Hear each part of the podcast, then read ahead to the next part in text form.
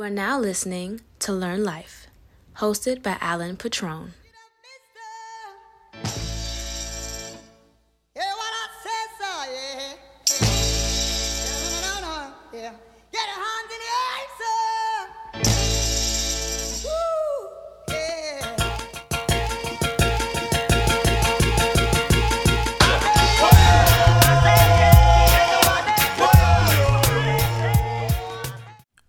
Get started, I want to send some good energy to a classmate of mine, uh, a friend of mine. She's been battling stage four cancer. Uh, she just had emergency surgery, which, you know, by everything that she said, went well. Uh, Juju, I hope you come out this surgery without pain and you can continue living life on your terms. And to my big brother, Droom, you know I'm with you. I love you, my brother. I'll be completely honest with y'all. Um, I had no clue she even had cancer. She never publicized it until the surgery. Um, we just never know what people are going through, man, whatsoever. And I know that kind of sounds cliche, but sometimes cliches are fucking true. that's I guess that's why they're cliches. Um, we're all going through it, some more than others. I just ask that you know we're all considerate of that fact.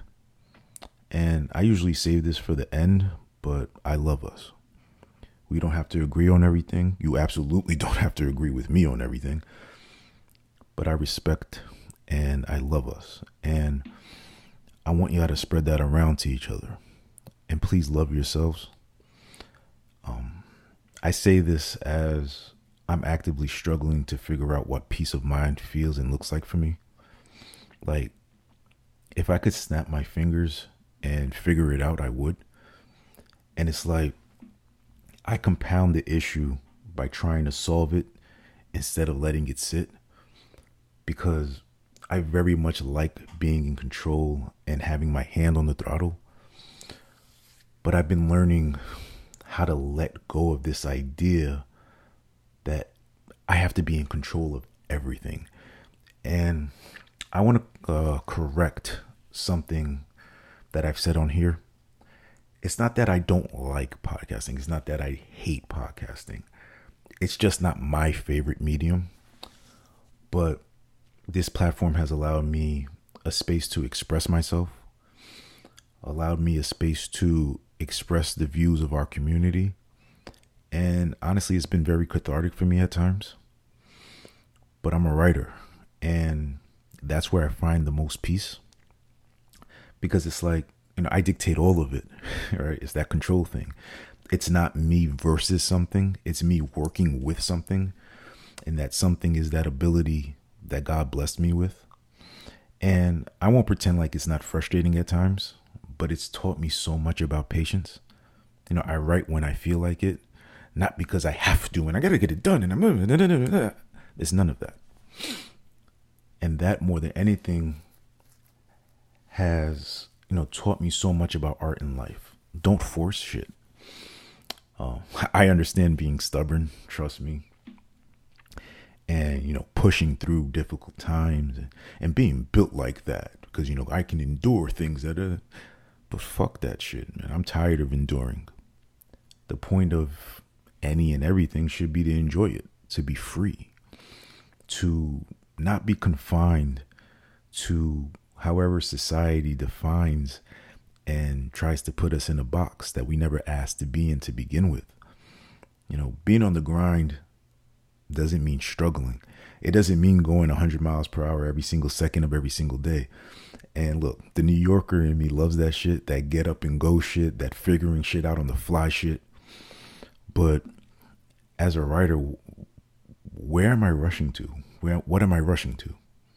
You know, being on the grind is about discipline. It's about patience, especially as an artist.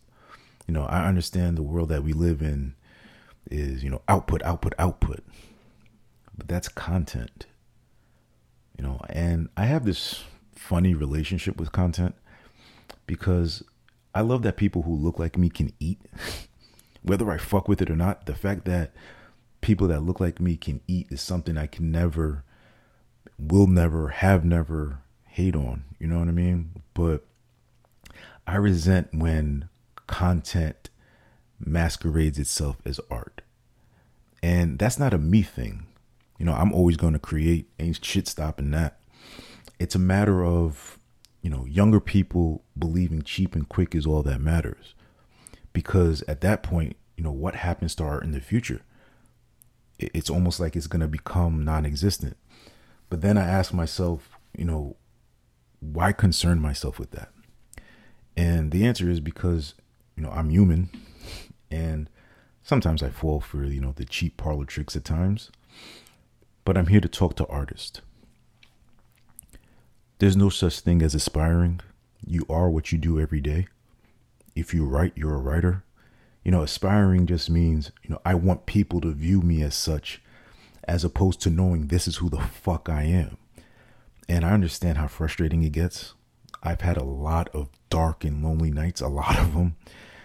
Imposter syndrome kicking my ass. You know, I start crying and looking for something to make sense of something. But I can't live without writing. Like, I need this shit to breathe. And if that's you, and whatever it is that you love that much, understand that the agreement wasn't about the goal, the agreement was about the work. Like, you didn't sign up for college and get handed a diploma the first day of class. You signed up to learn and earn this shit. You know, I didn't become the type of writer that I am today overnight. It took me time to learn how to become a better technical writer. And as much as I have my own style, there's still rules to abide by. And I had to learn those rules before I learned how to break them.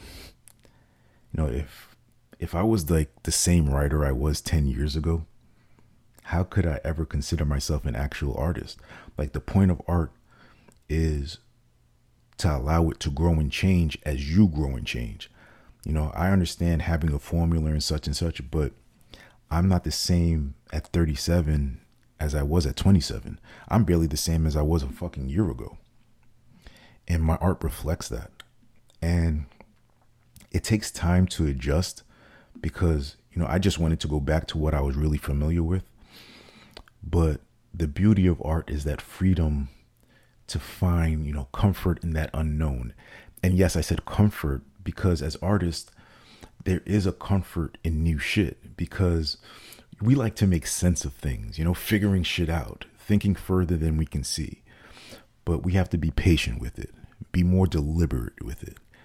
And I think about Michael Jordan in the 1980s. Like he was an absolute fucking menace. He would go to the hole and raise fucking hell. But the older he got, the more experienced he got, the game slowed down for him. He added shit to the game. The fadeaway became his signature. And look how much he won with that style of play. So be patient with figuring out your signature move and then do it every day until you perfect it. And even after that, keep adding to your game. I think about when I was a kid, you know, my mom she used to record soap operas on the VCR. And back when, you know, you couldn't change the channel while it was recording something, you know what I mean? so I had to sit there and watch Days of Our Lives instead of whatever cartoon or show that I wanted to watch after school.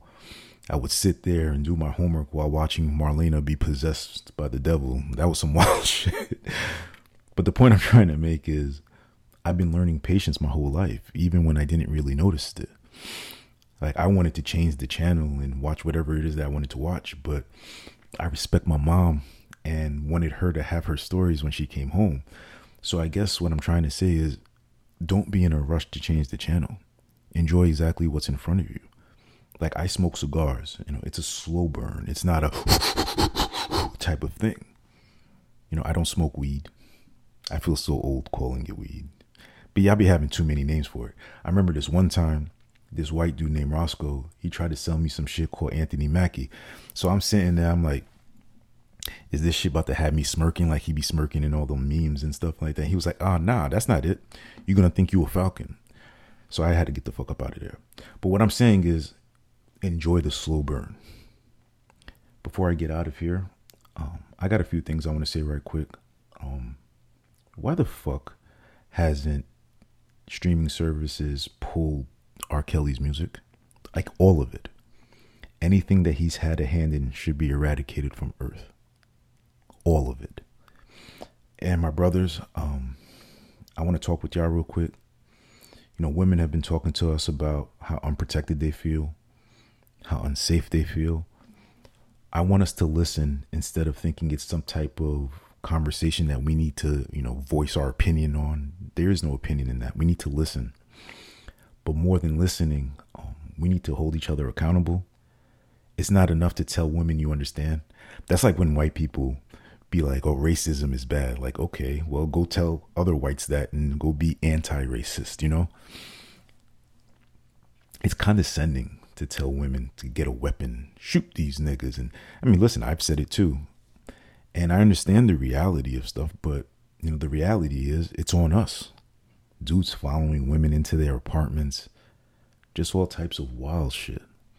You know, we have to police that instead of trying to police women, whether it's dealing with rejection or teaching each other to just leave women the fuck alone, whether in public, online, wherever. It doesn't matter. Respect women as the people they are. Like, we shouldn't have to teach respect based on a woman's proxy or relationship to us. Let's be better men.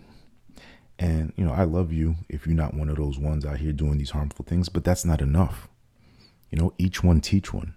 Let's really be a community out here, a community of men. Anyway, that's my time. Take your time, be disciplined, Black people, I love us. White people, stop thinking we don't know y'all doing drugs in the bathroom. We we know. And do remember, the light at the end of the tunnel is your own reflection, and I'll see you on the other side. Writing that shit for niggas you running the road with. I told y'all I'm uncontrollable with this microphone like an amp. It just don't miss. Give me something to run with. I'm on the block. All of the niggas you hold to see they under lock. And still them C's wanna gun me and take my life from me. It's funny, it's still nothing to move but the money. It's on. Let's go.